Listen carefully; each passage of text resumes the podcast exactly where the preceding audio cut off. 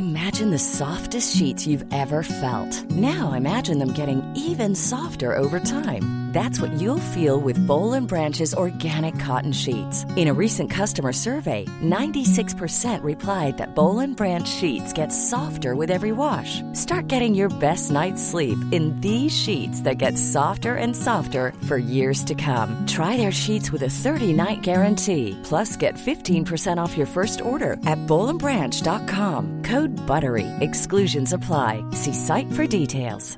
Hiring for your small business? If you're not looking for professionals on LinkedIn, you're looking in the wrong place. That's like looking for your car keys in a fish tank. LinkedIn helps you hire professionals you can't find anywhere else, even those who aren't actively searching for a new job but might be open to the perfect role. In a given month, over 70% of LinkedIn users don't even visit other leading job sites. So start looking in the right place. With LinkedIn, you can hire professionals like a professional. Post your free job on linkedin.com slash achieve today.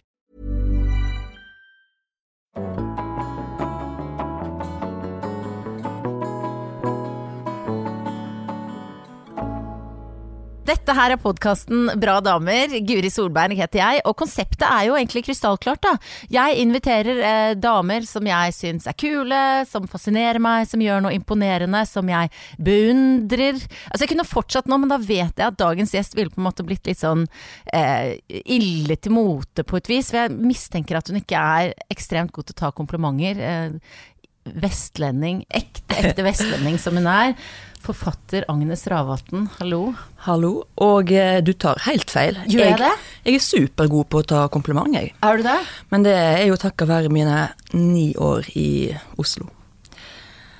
Eh, så det er, bare å, det er bare å fortsette for min del. Bare Ja, men da gjør jeg på. det. For da, da, da gjør jeg det, for det, det, sannheten er jo at nå har vi jo liksom eh, jobba en stund for å få til denne eh, praten.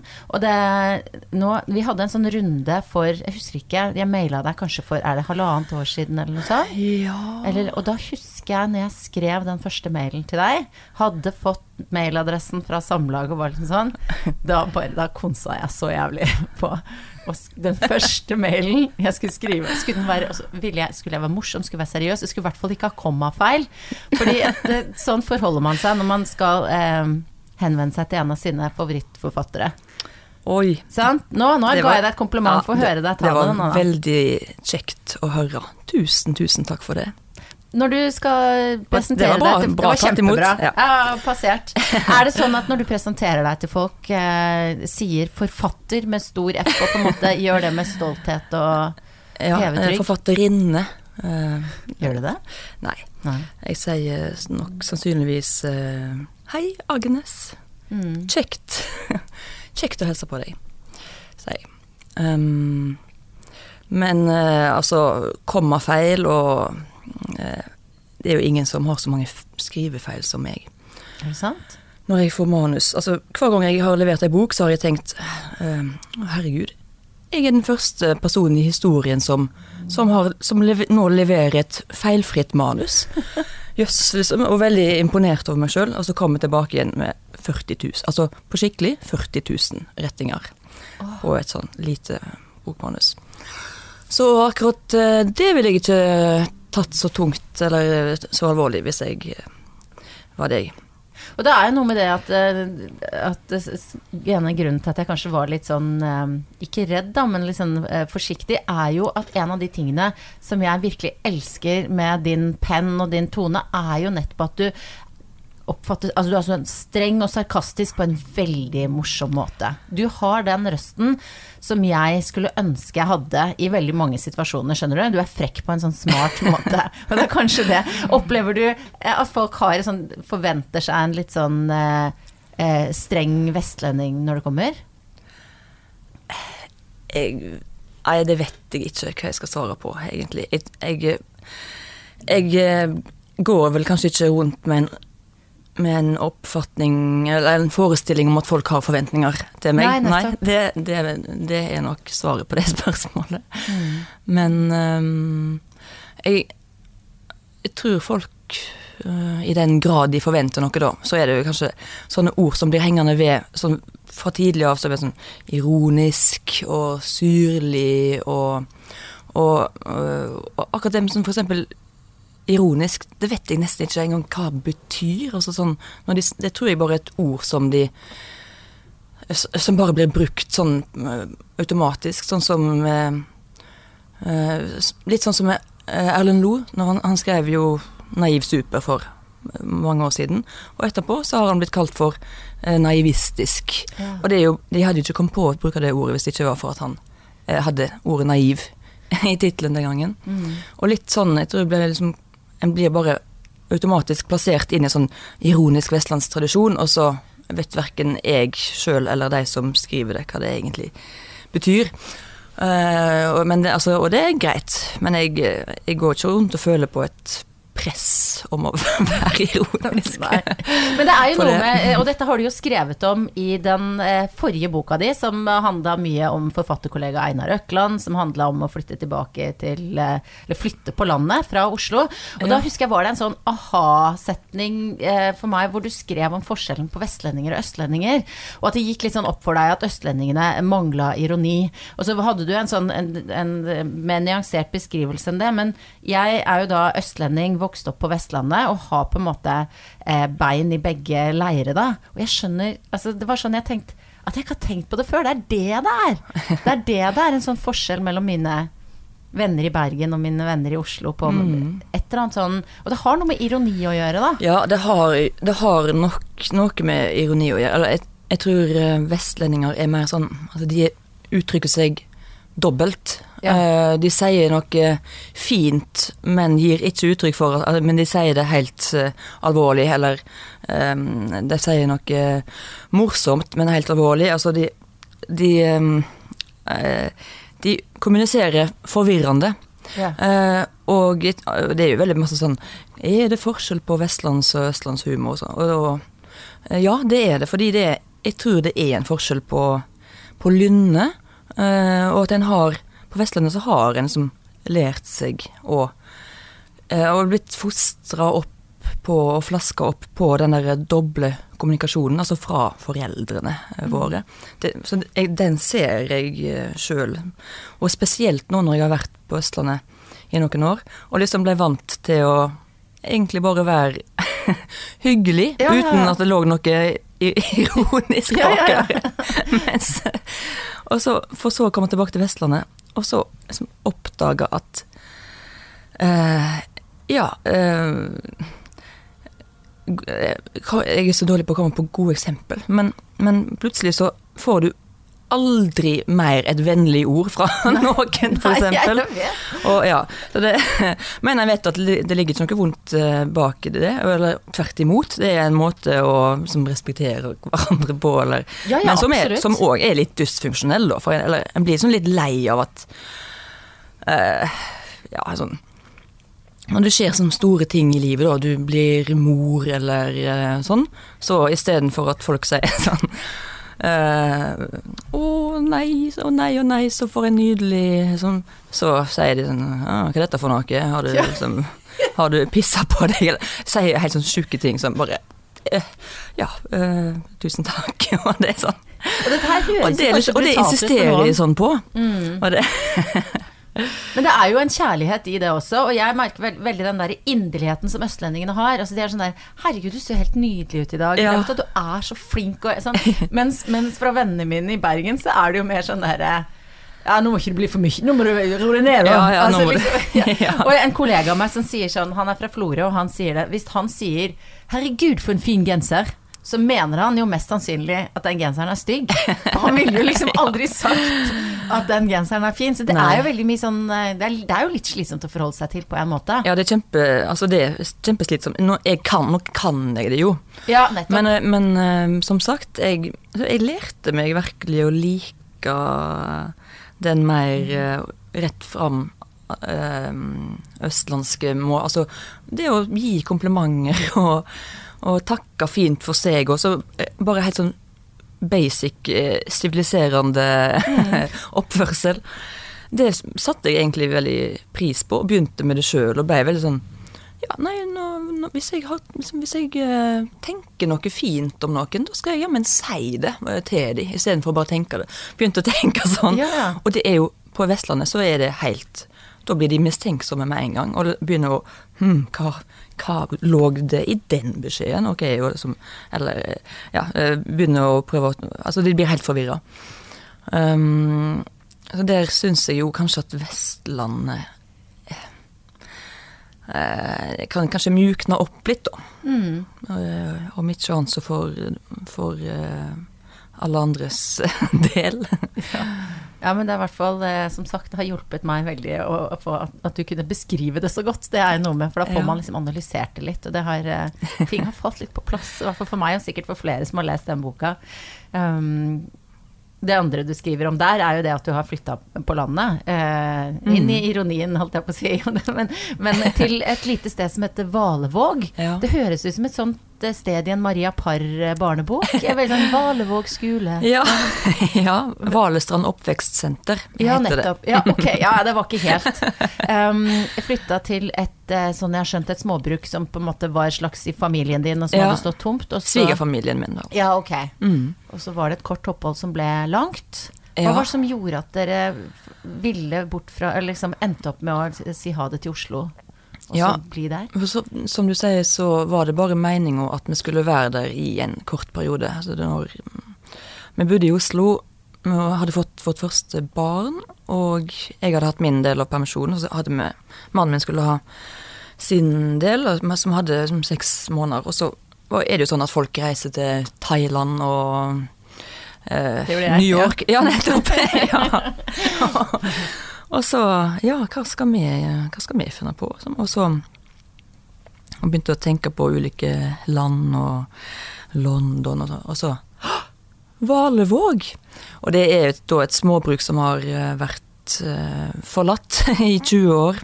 Men der bestemor til mannen min bodde. Men hun har bodd på, eller bodde på sykehjem. Eh, hadde gjort det de siste 20 åra, så det hadde bare stått der. Men, men Og så delte vi denne Altså visste jo godt om den plassen, og vi visste at det bare sto der. Og begge hadde en sånn Syns vi sjøl, da, dum og naiv og romantisk drøm om det småbruket, som var såpass eh, eh, Tok opp såpass masse plass i oss at vi hadde behov for å bare få avkrefta at det var et liv for oss. Ja, for allerede så, der, det er jo også liksom litt vestlendingen, da. Sånn, ja, det var jo ja, dum og naiv. Ja, ja, ikke sant. Det har du det. det, har du det. Men um, så flytta vi der. Uh, og leide ut leiligheten vår i Oslo og skulle tilbake igjen ved nyttår. Vi kom der i august. Og så gikk det liksom et par måneder, og så husker vi bare så på hverandre, og så Vi må jo bare bli her. Og det er veldig vanskelig å forklare hva det var som skjedde. Og det var, det var virkelig ingen av vi, vi, hadde absolutt ikke trodd det kom til å skje. Og um, vi håpa kanskje òg at det ikke skulle skje, men så skjedde det, liksom. Og det uh, Jeg bare husker vi sto sånn Det var vel sikkert i oktober, så var det seint i oktober, sånn seint på høsten. og den, den der milde solo som er så seint på høsten, så sto jeg i en sånn skråning rett nedfor huset og plukka bjørnebær. Og så utover på bakkene og, og bare tenkte Dette kan jeg bare ikke forlate. Um, så da uh, Altså komplisert prosess, da, men da kjøpte, bestemte vi oss for å kjøpe den gården. Uh, og gikk, måtte gå til familien, og det var som ti stykk som måtte si fra seg odelen for at vi kunne kjøpe. Altså. Og så videre og så videre. Eh, masse greier med Fylkesmannen og veldig kjedelig papirmølleprosess. Men til slutt så hadde vi overtatt, og, og, eh, og det er nå Det er jo fire år siden. Eh, og eh, fortsatt så føles det som å være på sommerferie, da. Og det er, ja, det er helt nydelig. Men den derre For jeg har jo også den samme liksom kanskje sånn romantisk ideen om Jeg tenker å, så herlig, og mm. liksom fjernt fra alle, alle, som ønsker noe fra deg hele mm. tiden, og du har på en måte Pulsen går ned og sånn. Men skjedde, var det de tingene som skjedde med dere? De som jeg ser for meg at skal skje, eller klarer du å forklare det? Delvis. Altså, det For meg så, så handler det kanskje om at eh, det, altså, de klisjeene om ro og fred og sånn, de, de stemmer. Altså, for meg så stemte de.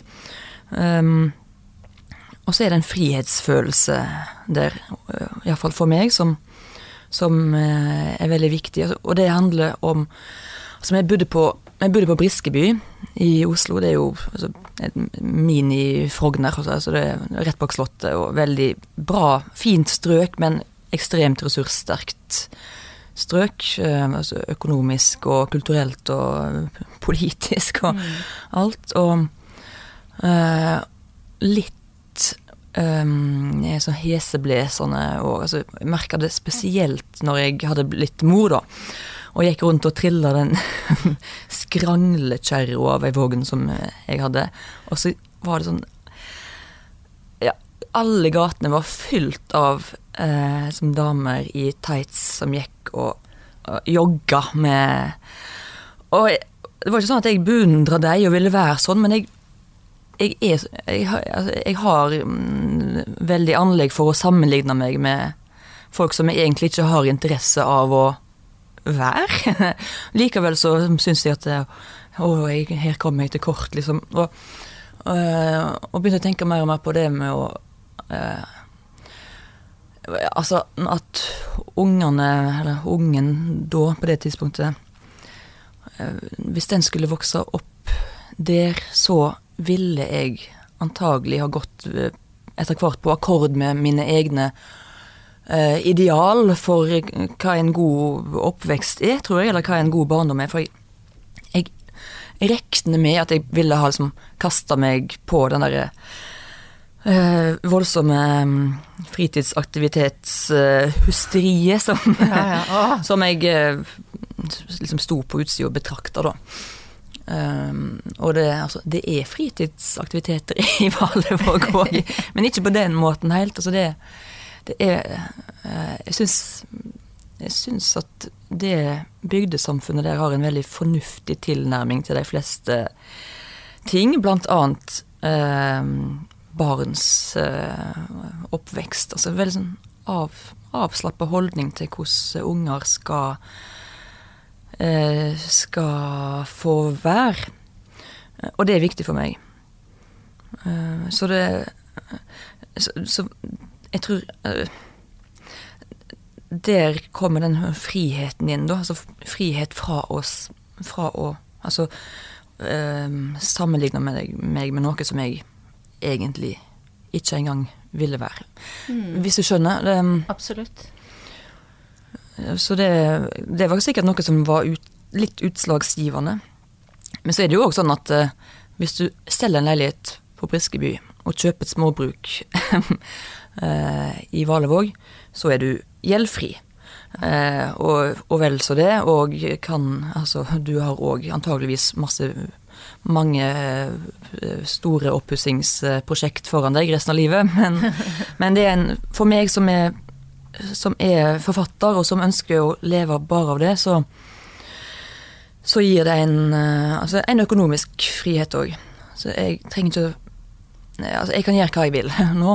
Jeg, eh, jeg skriver bøker og takker ja til det jeg har lyst til, og føler ikke på noe press om å måtte altså, eh, ja, gjør prosjekt jeg ikke er egentlig interessert i, osv. Så, um, så det er jo òg for meg en stor uh, beveggrunn for at vi har blitt.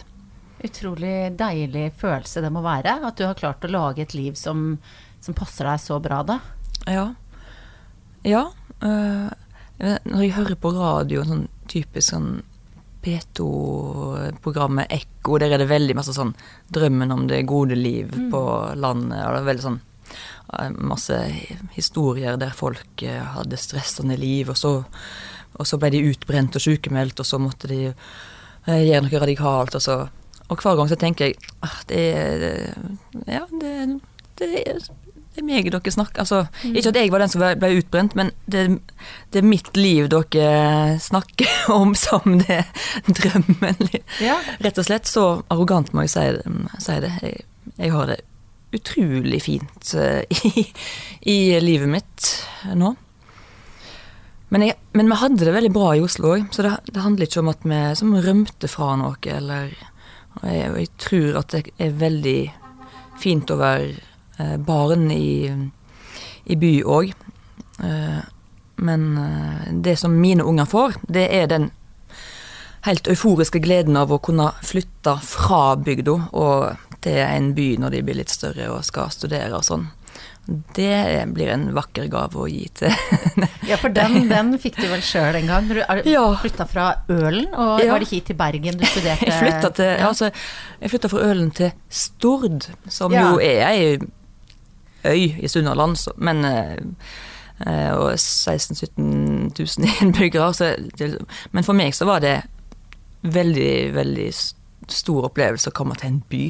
hva var det, hva var det Men det var videregående, da. Ja, Nei, var du, må det ha vært 16 år, da? Det var jo variasjonen av folk, altså Og da mener jeg nok um, Altså uh, Jeg hadde en fin oppvekst, men, men um, det var nok ikke sånn at jeg eh, hadde så veldig mange tvillingsjeler i Ølen.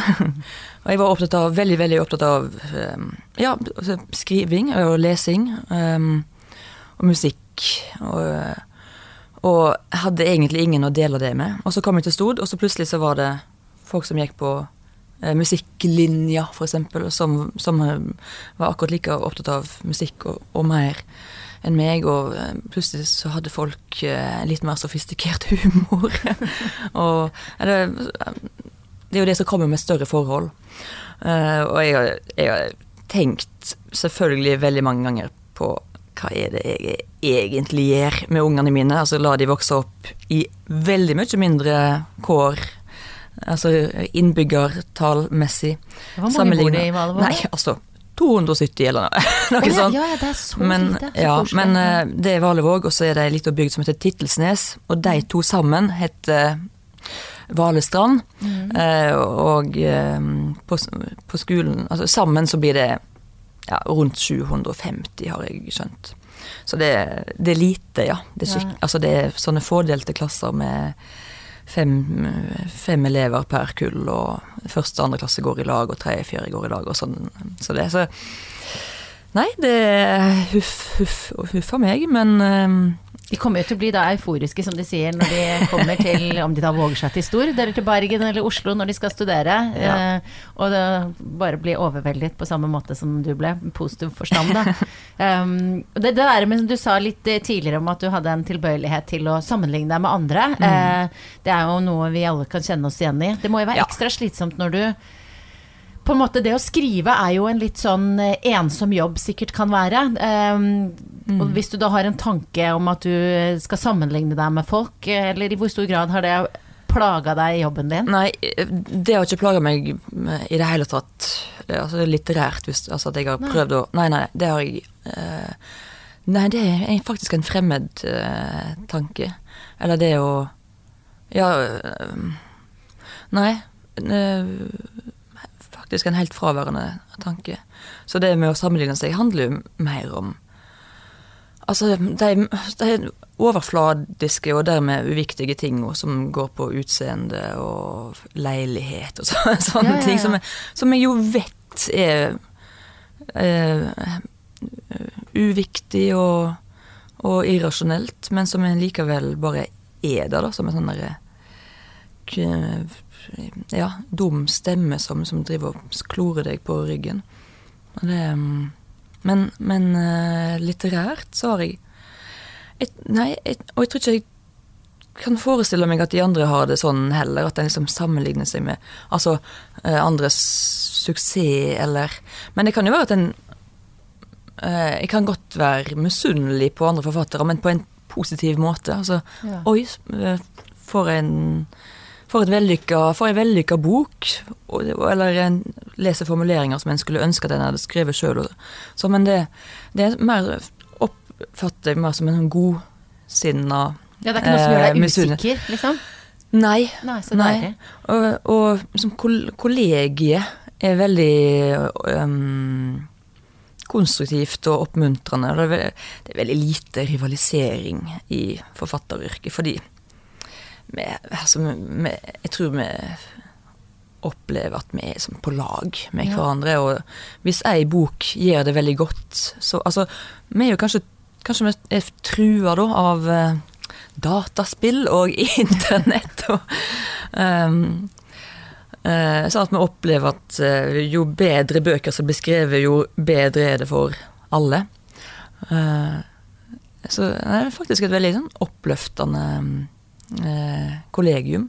Ja, du sier kollegium. Er det, hvem er det du, som er dine nærmeste kolleger, hvem er det du kan eh, jeg vet ikke, jeg, utveksle erfaringer med og snakke med? Nei, det er altså, Det er jo flere, og det er liksom tilfeldigheter hvem en en, en treffer jo ofte hverandre på litteraturfestivaler og arrangement og, og sånn, men, eh, men eh, jeg har noen faste lesere liksom, som jeg som jeg bruker i eh, prosess. Um, og jeg har noen som jeg pleier mye tettere kontakt med enn jeg gjør med andre, men det Jeg har uh, Altså Erle Nødtvedt, som bor i Bergen, han har jeg uh, mye med å gjøre. Og så har jeg ei veldig god venninne som heter Kjersti Rorgemoen, som òg skriver helt fantastiske bøker. Og hun Jeg og hun bodde på Eller bodde i lag, vi gikk på Skrivekunstakademiet i Bergen i lag for Hva blir det? Det var 2004 og 2005, så ja, snart 15 år siden. Eh, og eh, hun, eh, hun har òg flytta fra Bergen og til et småbruk, men i Telemark, der hun kommer fra. da. Så, så den uh, kontakten med, med andre som skriver, og som skjønner hva uh, en syns er vanskelig, og hva en sliter med, og sånn, den er jo veldig fin. Men det er ikke sånn at en Ja, kanskje andre gjør det. Jeg snakker ikke sånn veldig inngående kanskje om eh, I en prosess med andre forfattere. Men det handler litt mer om at stort sett så, så klarer en å løse sine mm, litterære problem best sjøl, tror jeg. Eh, Og så har en jo en redaktør som en jobber eh, i mitt tilfelle ganske tett med, og andre har kanskje litt mer distansert, eller Men um, Og der oppstår veldig mye av eh, Av um, den tenkinga en, en ikke helt får til sjøl i en skriveprosess. Men har du, altså sånn, sånn som man sier, sånt litterære problem, hva, altså, eller jeg vet, hva kan det være? Skrivesperre, eller hva, hva er det denne karakteren vil? Er det sånne type Ja. ting hvor du ikke Er dette interessant nok? Hva er det du kan Ja, sitte og tenke på? der. Alt, alle de tingene? Uh, ja. Og um, hvorfor fungerer ikke denne scenen uh, sånn som man skal? Eller, hva er egentlig funksjonen til denne scenen? Skal den ut, eller kan den det altså, det er masse forskjellig, men det, ei, ei, en god fortelling skal jo være uh, Altså eh, Iallfall mine siste bøker, de har jeg jobba med. De skal være Det skal ikke stå så veldig mye mer enn nødvendig. Uh, og så en veldig stor del av arbeidet handler jo om å stryke. Uh, så jeg har nok skrevet kanskje tre ganger så lange, altså i utgangspunktet, um, manus som sammenlignet med hvor stor boka er når den kommer fra trykkeriet. Hvor ligger, blir det borte? Sletter du det helt, eller ligger det noe liksom sånn der fugletribunal, 100 ekstra sider som aldri kom ut, eller siste boka nå, det er sju dørene. Er det liksom Ligger det noe sted? De ligger vel en plass i Altså, de ligger jo i skriveprogrammet, ja. Men eh, det er ikke I noe jeg har? I dokumentmappa. Og eh, det er jo virkelig ingenting jeg liksom går inn og ser på av og til. Å, her var det jo noen interessante tanker. Nei, altså for min del så kunne jeg bare ha sletta hele dokumentet, altså. Når ei bok er ferdig, så er jeg så ferdig at da orker jeg knapt faktisk å åpne den boka når, når den er kommet. Eh, Så jeg syns den der fasen som jeg er i nå, når jeg Ja. liksom driver og lanserer bok Herregud, så, så kjedelig, eller, og slitsomt, og høre meg sjøl si de samme tingene igjen og igjen. Og men så er det jo viktig altså, så er det viktig å gjøre det. fordi det, altså det er vik- En skylder forlaget det, egentlig, fordi de har jobba masse med bok og legger masse ressurser inn på Og en har jo lyst til å selge bøker, for det betyr at du har eh, fortsatt økonomisk frihet til å kunne Altså det betyr at du kan fortsette som før, og det er det en vil. Eh, men det er skikkelig plagsomt, eh, rett og slett. Det er sånn Men bare rent sånn praktisk, det å drive og reise og svare på masse e-poster og sånn. Å ja, vil du ta del av det, hvordan vil du reise del av det? Altså, og dette, jeg vet at dette sorterer under Ilons problem, men Ja, ja, det gjør at jeg får gjort utrolig lite annet, og, og eh, Og så blir jeg blir så kjempelei av å høre meg sjøl si de samme ting, og som jeg ikke engang vet at, om jeg mener. For det blir blir et sånne, sånt svar som du blir på en måte har- automatisk Mm. Jeg sier det én gang, og, så, og da sier jeg det igjen neste gang, og så Ja. vet jeg ikke engang sjøl hva det betyr. Det sånn, men det er bare Nei, jeg jeg er ikke, noe, ikke noe glad i den fasen. Altså, og jeg, og jeg merka i går I går kveld så var jeg på Litteraturhuset her i Bergen for å intervjue Dag Solstad. Og bare det er jo liksom bare en setning som, ikke, som veldig mange kunne tenke seg å si, da. Si sånn. Ja.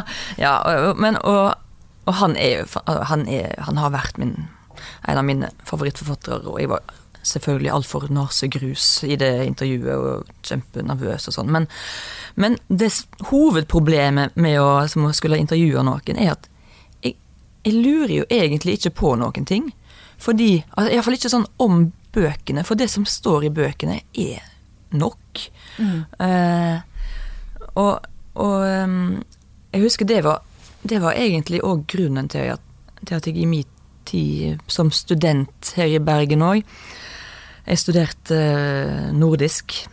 Og når jeg skulle, liksom, når jeg skulle begynne Jeg begynte på master så vidt, og vi skulle begynne å tenke på hva vi skulle eh, skrive om oppgaver om, sånn masteroppgaver. Og da innså jeg jo at jeg lurer jo egentlig ikke på, på noen ting. Det er ingen, ingen bøker jeg egentlig som er veldig nysgjerrig på å undersøke. Hva- så Fordi ikke det som å står der- analysere noe? Nei, for det som står altså, Men det betyr jo bare at jeg har ikke den typen liksom, akademiske anlegg. Men jeg merker at alle de problemstillingene jeg liksom hosta opp, var bare helt Jeg brydde meg egentlig ikke i det hele tatt. Så det Jeg har var- hørt en historie om Olav H. Hauge, eh, Ja. legendarisk eh, dikter fra Ulvik i Hardanger, som var da, Det var et eller annet sånt symposium, Haugeseminar eller noe sånt, mens da Ja. Hauge selv fortsatt var i live. Så var han inne, hadde sikkert lest noe dikt eller noe sånt, da, og så kom han ut og hadde hørt masse sånne analyser av sine egne ting, og så hadde han sagt dette er sånn omtrentlig fortalt. Ja. Ja, de finner på så mye rart. ja. Sånn. Og på en måte for han som avsender av dette, så var det liksom Ja. herregud, da var det sikkert masse akademikere som kunne mye. Ja, ja, så ja. leser de symbol inn i ting som egentlig bare er, ikke er mer enn hva det er, og så, og så videre. Så jeg, jeg merker at um, dette er ikke noe for meg, liksom. Men jeg syns det, det kan være veldig interessant å lese um, Altså jeg, jeg, Av og til så leser jeg faktisk, eller skumleser, masteroppgaver som andre har skrevet fordi de, de har skrevet om bøker som interesserer meg, og det skjer faktisk. Men sjøl så har jeg ikke den nysgjerrigheten. Og poenget med at jeg fortalte dette, husker jeg jo ingenting av, men i det intervjuet, da, så Det var sånn med Solstad Jeg satt jo bare der og, og liksom stilte skinnspørsmål, på en måte. Altså eh, når, når han egentlig bare hadde lyst til å Han har jo bare lyst til å ha det gøy, han, Ja. egentlig. Og le og tulle. Og så hadde jeg lagd sånn idiotisk 15 sider langt manus med masse alvorlige spørsmål, som jeg heldigvis ikke stilte. Ingen Eh, av de? Faktisk eh, ingen av Kanskje med un mulig unntak av ett spørsmål. Hva, husker du hva det var?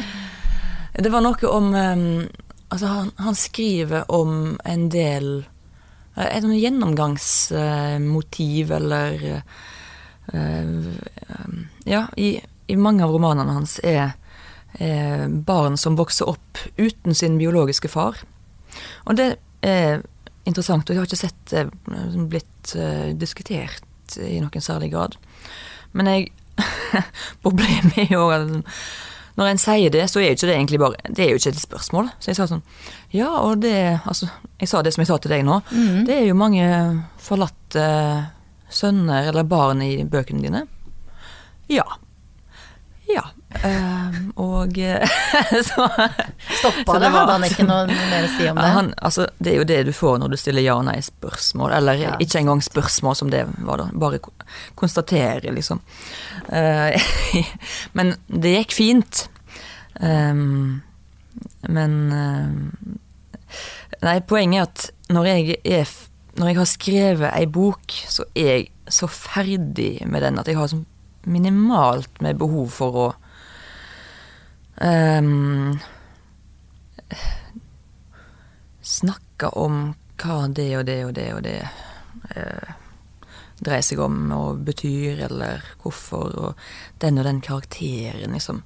Jeg har, ofte når, når jeg blir liksom, intervjua om romanpersoner, så tenker jeg inni meg, når jeg får spørsmål om ja, og, og hvem er den karakteren, og hvorfor handler hun som hun gjør der? Så tenker jeg Eller har jeg lyst til å svare, men det er jo bare en oppdikta figur. Det er på lat. Ja. Altså, det er jo ikke en ekte person. Men, men, men jeg, altså, nå har jeg egentlig ikke så mange jeg tenkte liksom Ok, for du har nettopp kommet med en bok da som du nå har liksom litt sånn på tampen av sånn lanseringsrunde, da, antageligvis med er sju dørene. Du har mm. sikkert nå da snakka mye om sånn Ja, Agnes Ravatn, lite visste vi at du kunne skrive krim, ja. hvor kom det fra? Altså, det er mye og, Ja, det er, det er, mye sånt. Ja, ja men da, vi behøver ikke å gå dit, da. Jo, men, jeg er ikke uvillig til å nei. Jeg er egentlig bare interessert i uh, å få fram at jeg har skrevet en veldig underholdende roman som folk bør kjøpe. Ja. Det er det jeg vil skal komme fram i, i intervjuet. Jeg har ikke behov for å diskutere det så mye mer Nei, alle valgene inngående. Og, men um,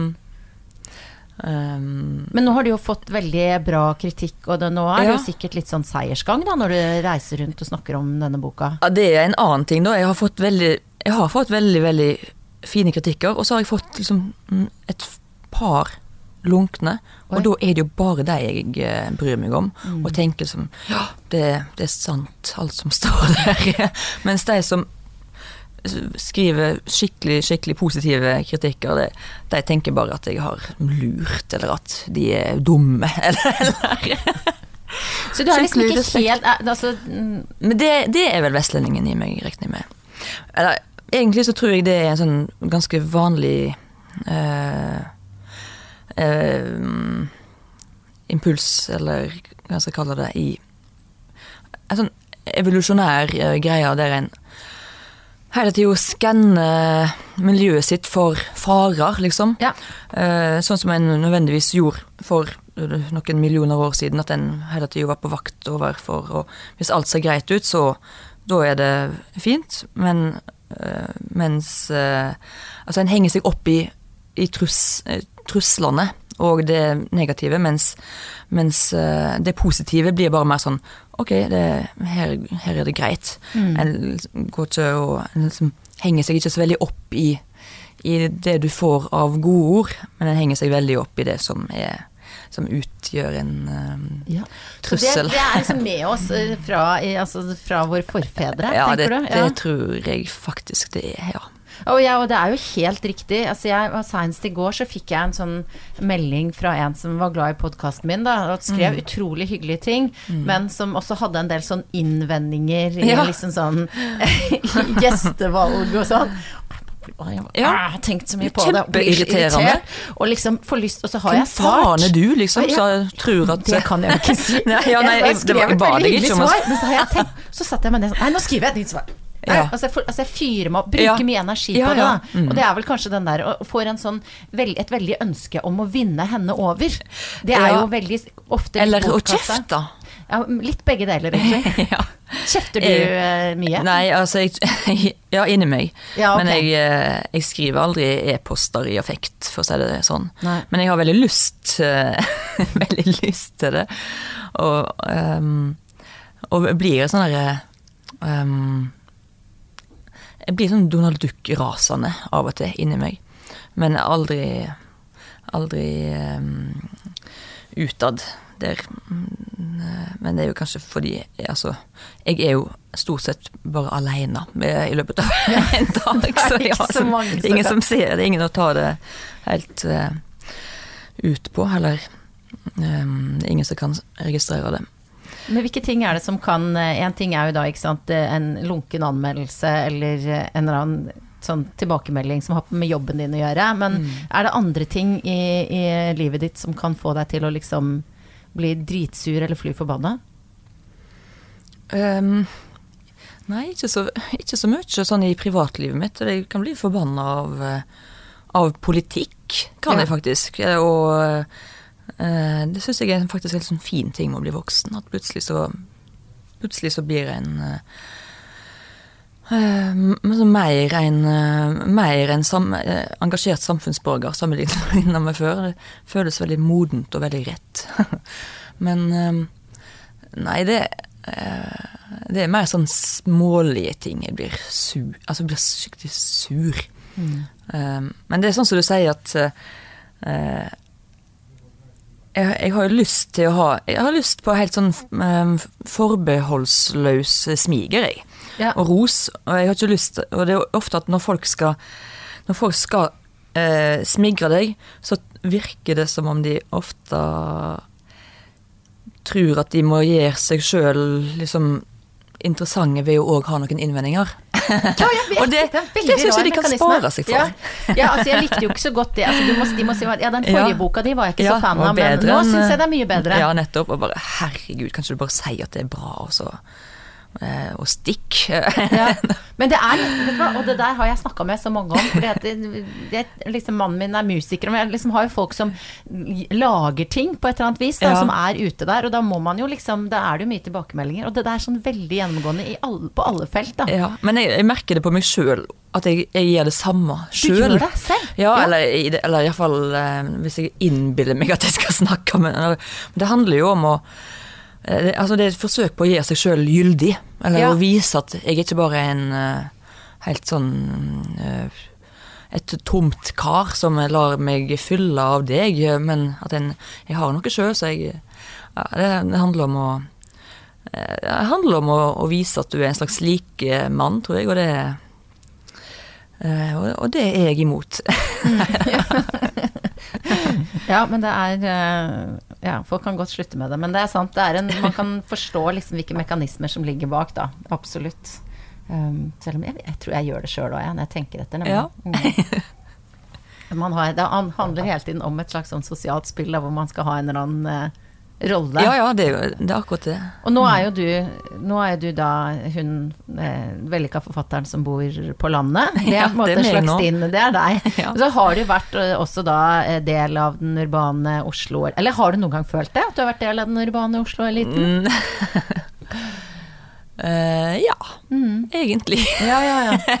Så, altså, og de har, de har jo, om vi ikke har vært så du har, Hadde ikke du en sånn liten sving innom uh, Underholdningsavdelingen i NRK, som del av Var det Storbynatt med Harald Eia og Bård Ja. Tufte? De var jo akkurat, det var jo deres eh, første produksjon utenfor NRK, faktisk. Å ja, det var det, Men, nettopp. Ja, mm. Ja, og dette er jo mange år siden. Jeg tror det var i 2010. Så det var ikke så, så mange år sånn, siden ja, likevel. ti ja. Men, men, det eh, det endte jo med at jeg trakk meg før to, Mm. eh, ei uke eller to før premieren, så det, det var en ganske kortvarig Og jeg mener jeg har hørt den historien om at du hadde liksom i løpet av eh, den tida du var da som del av redaksjonen, Ja. eh, så hadde du, ifølge deg selv i hvert fall, én idé, og det var firestjerners middag med deg, altså med bare mutte vestlendinger, Ja, inkludert deg og Jon Fosse. Ja, det var Og det er jo en fantastisk idé! Ja, det er en fin idé. Uh, ja, og, og den Altså, min rolle var liksom litt sånn uavklart i den redaksjonen, men jeg skulle være en slags utegående reporter, og altså, jeg skulle, jeg, jeg skulle være på skjermen, liksom. Eh, og og eh, jeg ble helt lamma av tanken på at jeg, skulle være på TV. Eh, så jeg, jeg, jeg Fra jeg kom inn i, i redaksjonen, så, så alt stoppa helt opp. Det var en sånn rullegardin som går ned, rett og slett. Men det var den ene ideen jeg hadde da, at jeg skulle lage en sånn firestjerners middag med vestlands Altså, ja, mutte vestlendinger, akkurat sånn som du sier. Eh, og de andre syntes at det var en god idé, så da var det sånn Ja, da um, Og jeg tror faktisk at uh, om det var Bård Tufte Johansen da, som, som ringte til Jon Fosse og, og presenterte, la fram ideen. Og han sa ja til å delta i, mm. i den sketsjen. Og da fikk jeg helt panikk. Uh, men, men måtte da likevel skrive et manus og bare Herregud, hva, hva skjer nå? Som, uh, men skrev et Det var ikke sånn Det var et, uh, det var et flott manus der en der um, det var altså jeg som skulle være vertinne. Det er jo sånn i Fire stjerners middag at en òg skal ha sånn underholdningsinnslag, så da skulle det være jeg vet ikke om du kjenner til den der appelsinleken, at en skal som, føre en appelsin under haka fra gjest til gjest. Det var, det var underholdningsbidraget. Og, og bare tanken på at ja, skal jeg faktisk egentlig gjennomføre dette? Men eh, endte opp med å sende manuset til Jon Fosse, og eh, fikk svar tilbake ganske kjapt. Eh, gode Agnes, liksom. Uh, Eh, takk for dette. Eh, jeg skal til Kina, så jeg kan dessverre ikke være med likevel. og eh, den lettelsen som raste gjennom meg da, kan jeg ikke beskrive med ord. Det, jeg ble utrolig glad for at han ikke kunne være med. Men det jeg òg Men så skrev jeg eh, takk for svar. Eh, oh, du er, du er, så heldig som slipper å som, som, skal til Kina og som slipper å være med på dette. Jeg har heller ikke noe lyst. Og så skrev han tilbake. Du, du velger sjøl hvem du vil være, Agnes. Oi. Og så ble det en sånn Det brant seg sånn fast ja. i meg. Du velger sjøl hvem du vil være. Ja. Og da da drakk jeg Dette var sånn på formiddagen på, i leiligheten min. Drakk jeg to Fernet. og så ringte jeg, ringte jeg til Harald ja. Eia, mm. og så sa jeg eh, Jeg trekker meg fra Storbynatt. Og han var veldig Altså, han skjønte det. Han, trodde du at, han hadde skjønt det, altså sett nei, det komme? Nei, det tror jeg ikke, men han, han, han, prøvde ikke veldig hardt å få meg til å ombestemme nei, okay, meg. Men de var veldig, veldig fine. Altså, var, alle var sånn det går bra, ikke tenk på det. Um, og jeg, eh, jeg er fortsatt veldig glad for det valget, for eh, jeg merker at eh, jeg er en sånn person, og det er litt tilbake til den, det der med å sammenligne seg med folk og sånn, men uh, jeg har ikke godt av å være eksponert. Uh, altså, jeg blir så sjølbevisst av det. Eh, og på en veldig plagsom måte. Og det å, det å skrive er for meg helt perfekt. For det er jo et element av, av eh, ekshibisjonisme i det å være forfatter òg, men, men, ikke Men på en veldig mye mer avbalansert måte enn hvis du f.eks. er på TV. Um, så, så, jeg bare husker hvordan jeg satt i den redaksjonen og skulle liksom Og spilte jo inn forskjellige helt håpløse sketsjer uh, med meg, da. Og hvor du liksom var skuespiller? Ja, der jeg var skuespiller. Ja. Men der jeg lengta sånn til det skrivebordet jeg hadde uh, i leiligheten min, og bare Tenk at jeg er her, når jeg kunne ha sittet der. Så det var uh, Altså, den, den prosessen, eller den, den veldig korte turen innom TV-bransjen da, var for meg utrolig avklarende. At nei, jeg vil skrive. Ja. Jeg vil ikke dette. Det var en veldig sånn nyttig erfaring. Da, da, da, trenger jeg ikke å lure mer på det, om jeg egentlig skulle ha vært på TV. På TV. Og så, så veldig sikker på at du gjør det riktig nå, da. Ja. Mm. Mm. Men jeg er veldig takknemlig for at de ga meg Altså, at de ville at de ville prøve det ut. Det syns jeg var veldig Jeg var et ganske lite opplagt valg eh, for, for en sånn Ja, det er det som gjør det veldig spennende, da. Ja, at, mm. var, at, du var kanskje litt sånn en, den odde ja, i den redaksjonen. Det kunne jo, kunne jo ha blitt bra òg. Det kunne ikke de vite, stakkars. Ja, det kan jo veldig godt hende. Jeg tror det hadde blitt dritbra, men det er ikke noe, Nei, det det, ikke noe altså, det, det hvis hadde du- faktisk ikke det. Du tror ikke det? Nei, nei jeg vet. Altså, det hadde ikke det. Um, faktisk. Men det, det, og det handler om eh, trygghet òg. Jeg var grunnleggende, utrygg eh, foran Både foran og bak kamera. Altså, i um, altså, Takla ikke formatet. Og fikk enorm respekt for de som faktisk eh, er på TV. For, eh, og helt enorm respekt for det som, for det som eh, Harald Eia og Bård Tufte Johansen gjør og har gjort i så mange år. Og, altså, hvordan, de har, hvordan de har klart å være så tilsynelatende så fri og så grensespringende eh, i så masse av det de har gjort. Helt utrolig djupt imponerende. Men litt lei meg likevel for at vi gikk glipp av deg og Jon Foss sin appelsinleken. Akkurat det med eh, appelsinleken hadde kanskje blitt bra. Ja, så en gang i fremtiden får vi se om det blir.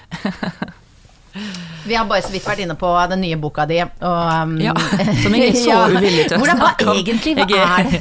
Hva er det hun vil? Hva er det hun vil, litteraturprofessoren som løser en drapssak? Men, men, vi kan bare nøye oss med å si at det er veldig, veldig Ja, veldig, veldig bra. Alle bør kjøpe den. Ja. Nei, men det som jeg, som jeg lurte på, er Det er jo alltid, alltid et element av forfatteren sjøl inni, og så kan man diskutere hvor mye og hvor lite og alt mulig Ja. sånn, ikke sant.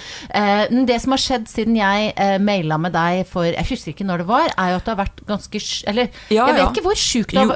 Du har vært veld, Du har en alvorlig kreftdiagnose. Ja, det var jo kreft, så det er jo, det Det er var- jo sjukt. Ja, det er, det er Det vil jeg si er sjukt, ja. Men, eh, Men jeg tror du har rett. Det var, det, var, jeg tror vi egentlig hadde en avtale, eller ikke, men en intensjon om å lage podkasten. Og så Og ble så du sjuk. kanskje jeg ikke svarte Jeg på den e- den e-posten uten kommafeil. For det er jo nå halvannet Nei, det nærmer seg to år siden. Det var i november-desember 2017. Ja, for det kan jo bare sånn, Grunnen til at jeg trakk inn boka di, er at det er noe, er noe kreftleger og Absolutt, noen ja. følelser der i den boka som Ja. eh, du kanskje har uh, henta fra dine egne erfaringer, da. Ja, jeg hadde ikke Altså, utgangspunktet for den boka, selv om de tilsynelatende ikke ser sånn ut, er, er den pasienterfaringen. Ja. Um, som uh, Siden jeg er frisk, så kan jeg si at jeg syns det var en, faktisk en og ganske fin erfaring å være uh, pasient. For, um, for en blir bare så utrolig godt tatt vare på. Men det, det er mulig at det gjelder Det hører jeg jo flere si, men at, at det gjelder spesielt for kreft, da. Uh, og at andre ikke føler seg like, eller blir like uh, godt tatt vare på. Men altså, hele apparatet fra du får den diagnosen eh, Nå snakker jeg bare ut ifra mine egne erfaringer, men eh, var altså, grunnleggende god Altså, du møter så gode folk i alle instanser. Og det gjorde veldig djupt uh, inntrykk på meg. Så jeg, jeg anbefaler ingen å få kreft, men jeg På forhånd ville jeg trodd at, at det er det absolutt verste som kan skje. Og dette sier jeg fortsatt med det i bakhodet, eller, som premiss at nå er jeg frisk, så jeg, derfor kan jeg eh, bagatellisere det. det Men er du frisk? liksom? Ja, altså, det en oppdager som kreftpasient, og som mange sikkert ikke vet på forhånd, er jo at du blir jo liksom ikke friskmeldt fordi du Altså For det er jo det folk spør om. eh, Som, ja, er du frisk nå? Og så ja, jeg føler meg frisk, og jeg har ingen sjuk... Altså, nå svarer jeg nå for, for min, min egen del. Jeg føler meg frisk, og jeg, jeg har ingen sykdomssymptom eller noe sånt. Men jeg går jo til kontroll hver tredje måned, og skal gjøre det i ti år. Eh, ikke i hver tredje måned, men se, altså, mm, mindre og mindre hyppig etter hvert. Da. Og det er jo en grunn til det. Så, så eh, det er helt sjokkerende hvor lumsk eh, kreft, eh, kreftceller Hvor lumske de er, og hvor, hvordan de kan gjemme seg og så plutselig dukke opp igjen år etterpå. Eh, En trodde at en var friskmeldt, så, så, eh, så Dette sier jeg ikke for å gjøre meg sjøl interessant, men jeg, jeg, jeg tror at jeg er frisk, Ja. eh, og jeg føler meg frisk. Jeg, eh, men det ligger jo alltid ja, Det ligger der som en trussel, det gjør det. Og det gjør jo antagelig noe med meg, men um, det, det er jo ikke Altså, det er jo virkelig ikke dumt å, å hele tida ha en påminning om hvor skjørt og dyrebart livet er. Uh, så jeg, jeg Ja, det kommer Altså, det blir jo òg en floskel eller en klisjé, men, men um, du får jo et uh, et liksom, eksistensielt alvor uh, inn der, som ikke var der på samme måte før. Um, men det kan være bra, som sagt. Altså det uh, så, så, lenge det bare ligger der som, et, uh, mm. som, et, som, en trussel, og ikke at det blir realisert, at jeg, at jeg blir syk igjen. Det har jeg jo ikke lyst til. Men er det sånn at du på en måte har en redsel knytta til det nå? Ja, altså For å si det sånn, før, uh, før jeg ble syk, så var det altså Hvis du, hvis du eh, kjenner deg litt tungpusta, eller du får litt vondt i ryggen eller noe sånt, så tenker du ikke over det. Mens nå tenker du kreft med, med en gang. Ja. Tenker spredning og tenker tilbakefall og sånn. Men, og det gjorde jeg veldig første Altså første året tenkte jeg sånn eh, masse. Eh, og nå mm, kjenner jeg at jeg, tenk, at jeg, at jeg blir mer og mer avslappa på det. Og så sier de at etter, etter to år så går så går eh, sjansen for at du får tilbakefall ned. Og nå er det snart to år siden, så jeg Nei, jeg eh, eh, Jeg tenker på det som en Det blir litt sånn dumt å kalle det en nyttig erfaring, men, jeg, men men når jeg først, først nå har og jeg, vil, og jeg vil virkelig ikke si sånn Jeg ville vil aldri vært det foruten, for det Jeg kunne godt vært det foruten, men jeg har ikke tatt skade av det på noe vis, egentlig. Um, bortsett fra at jeg har en sånn det, Altså min eneste seinskade eller sånn er, er, er munntørrhet. Så det å um, det å f.eks. spille inn en podkast Ja, ja, herregud, for nå har vi snakka en time, da kjenner du det skikkelig, liksom. Nei, det var ikke, det var ikke sånn, men, men det faktisk Da sier jeg takk til deg! Ja. Ha det! Nei. Eh, det, det, er en sånn eh, ting som Altså, jeg, det, det, Og det kommer til å være sånn resten av livet. Så det å ja, eh, ha sånne samtaler eller å Da må jeg alltid ha et arsenal av tyggis og pastiller og vann og sånn. Ellers ja, for du hadde med egen vannflaske i dag også. Ja, ja og jeg har, har, alltid ti pakker tyggis med meg uansett hvor jeg går. Ja, godt utstyrt. Men det, det, lever jeg veldig godt med. Ja. Eh, I tillegg til tyggis og vannflaske, jeg ba deg ta med noe som kunne si noe om hvem ja, du er. Ja, det var sant. Det er lov å reise seg. Altså, nettet. Er det lov å reise seg? Så vi må vi vite hva du har uh, med i taska.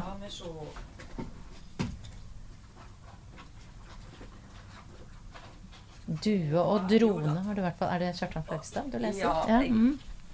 Jeg eh, skal, jeg tenkte jeg må et, eh, måtte lese Får vel lese den? Jeg får vel det. Nei da, jeg gleder meg til den.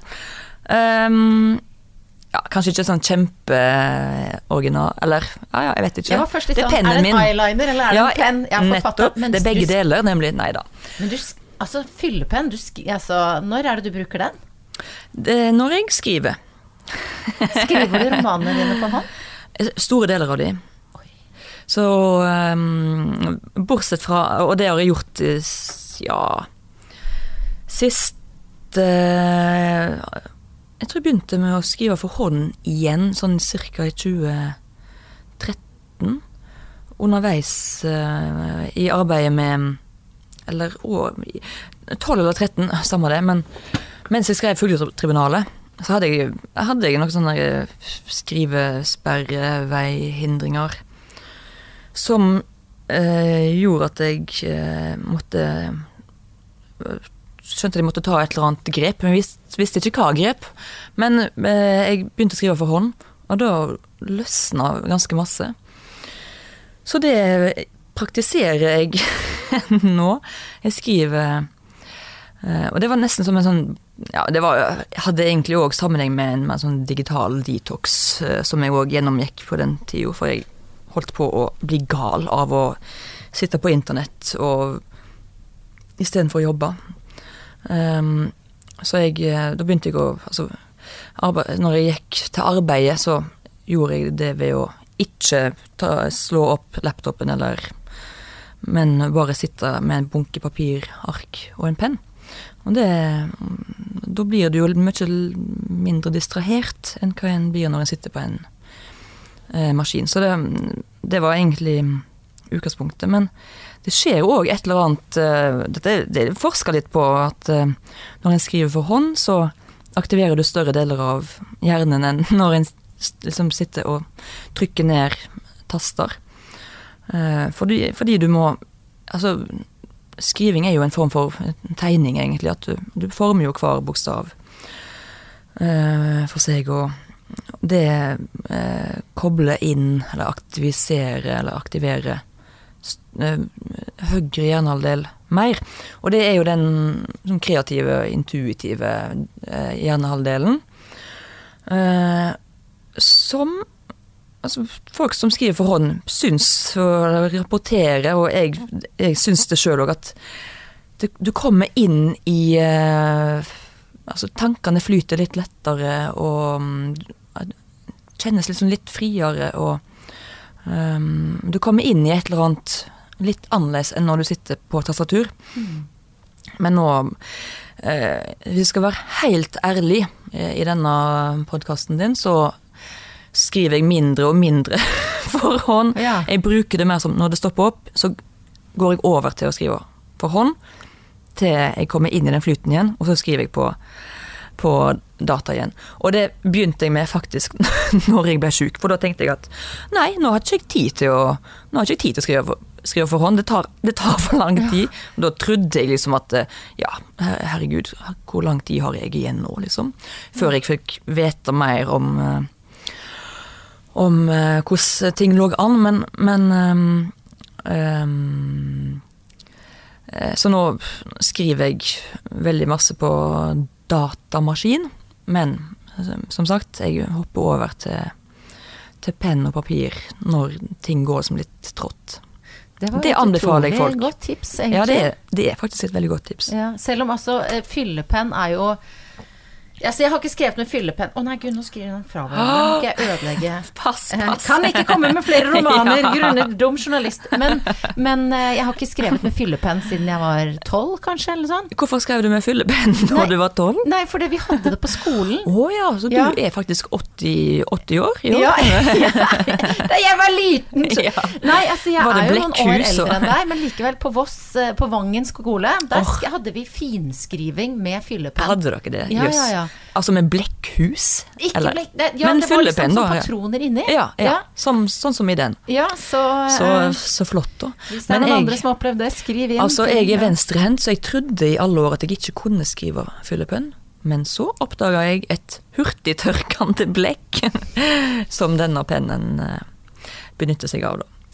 Så. Nå er det forfatternerding på ja, høyt nivå her. Det, det, er, det er sånn pris på. Så da er jeg glad Skal vi, vi gå over til papir? Eh, ja, det har jeg òg en del på hjertet. Ja, jeg vet det. For det, har ikke du også skrevet om dette her? Jo da, jeg har, jeg Syns jeg husker noe sånn den der følelsen av det var riktig papir, det var riktig penn. Ja, ja, ja. Ja, nei, det, si det, handler jo om arbeidsvilkår, dette. Det er veldig viktig. Nei, jeg skal, uh, nei, jeg skal ikke si så veldig, men uh, hvis, du, hvis, du, skriver med fyllepenn, så er det viktig at papiret ikke er for bløtt, og ikke altså absorberer for masse blekk. Det var alt fra meg i, ja. i den sammenheng. Ja, men det var nyttig lærdom. Før vi helt avslutningsvis går innom den mest sånn eh, kjappe, overfladiske, deilige delen av denne podkasten. Tre sånne kjappe spørsmål jeg pleier å stille til alle gjestene mine. Ja. Hva spiste du til frokost i dag? Eh, egg og bacon. oh, ja, men du får du bo på hotell? Ja. Oh, ja. Da jeg um, Ja, det gjør jeg alt, alltid. Jeg spiser ikke jeg ikke det, lager ikke det hjemme, egentlig. Eh, men på hotell så kjører jeg helt dønn meg egg og bacon-show. og Hvor lang tid brukte du på å finne ut hva du skulle ha på deg i dag? Veldig kort tid, for jeg har bare med meg. Og dette er òg noe annet som jeg nerder veldig på. Men jeg, jeg er en pakkeekspert. Oi, så bra. Så jeg, eh, jeg tar bare med meg klær som jeg Altså, jeg planlegger hva jeg skal ha på meg. Så jeg har med meg veldig få, med, men uh, veldig utsøkte antrekk. Ja, men det er veldig Så det tok mindre enn to sekunder. ja. Jeg hadde lagt det fram på stolen. Når hadde du sex sist? Ja, det et fast spørsmål, ja. Og jeg må bare si her, vi sitter i, vi sitter i et, eh, et lånt podkaststudio i Bergen, Ja. og det står en sånn Happy Rabbit dildo på en hylle bak her. Det er- kommer ikke fra denne podkasten, men noen andre. Så jeg Mm. Føler det er det nærmeste vi kommer den kulissen der, er det Ja. spørsmålet, spørsmålet der, da. Uh, altså, på, på mandag. I dag er det torsdag. Ja, Mm, det, Det er bra. Ja, det er, det er eh, ja, bedre enn meg. Hvis det er bra, hvis det er en sånn prestasjon, da. Det er vel gjerne det. Det er det. Ja, det er det. Ja, ok. Ja, helt klart. Eh, Men er det Altså, når du stiller det spørsmålet, er det, har det skjedd at folk sier sånn Ja, nei, det det blir vel sju Altså, er det noen som blir veldig lei seg, eller er det noen Ja, som blir det er noen eller som blir litt sånn eh, Som reflekterer over sin Altså ja, det er noen, jeg tror kanskje de som egentlig har det verst, er kanskje de altså, Noen har jo ikke lyst til å snakke om det, og det er jo helt forståelig.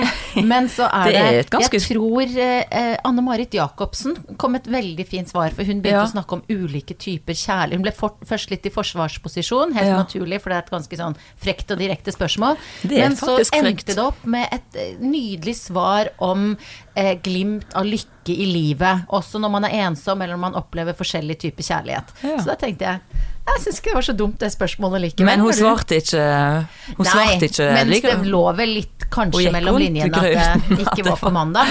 Men Nei. eh, det vet jeg jo ingenting om. Nei, det kan ha vært samme dag, for den saks skyld. Agnes Ravatn, tusen takk for at du kom. Og eh, lykke til med Skriv mange bøker som jeg kan lese, og de som hører på den podkasten. Jeg vil bare si at eh, altså, jeg, har, jeg er villsøybonde nå, så jeg Ja. tar imot bestilling nå for, til, for pinnekjøtt til neste år. 2020. Så jeg føler at denne podkasten burde vært mye lenger. For at du er, du er pakkeekspert, du er villsaubonde, du er ikke sant, og, og Ja, men papir kan og penn. kan vi starte en pakkepodkast i lag? Så, er så, jeg, så blir jeg med på det. Dette kommer jeg til å eh, følge opp. Tusen takk skal du ha. Takk for meg.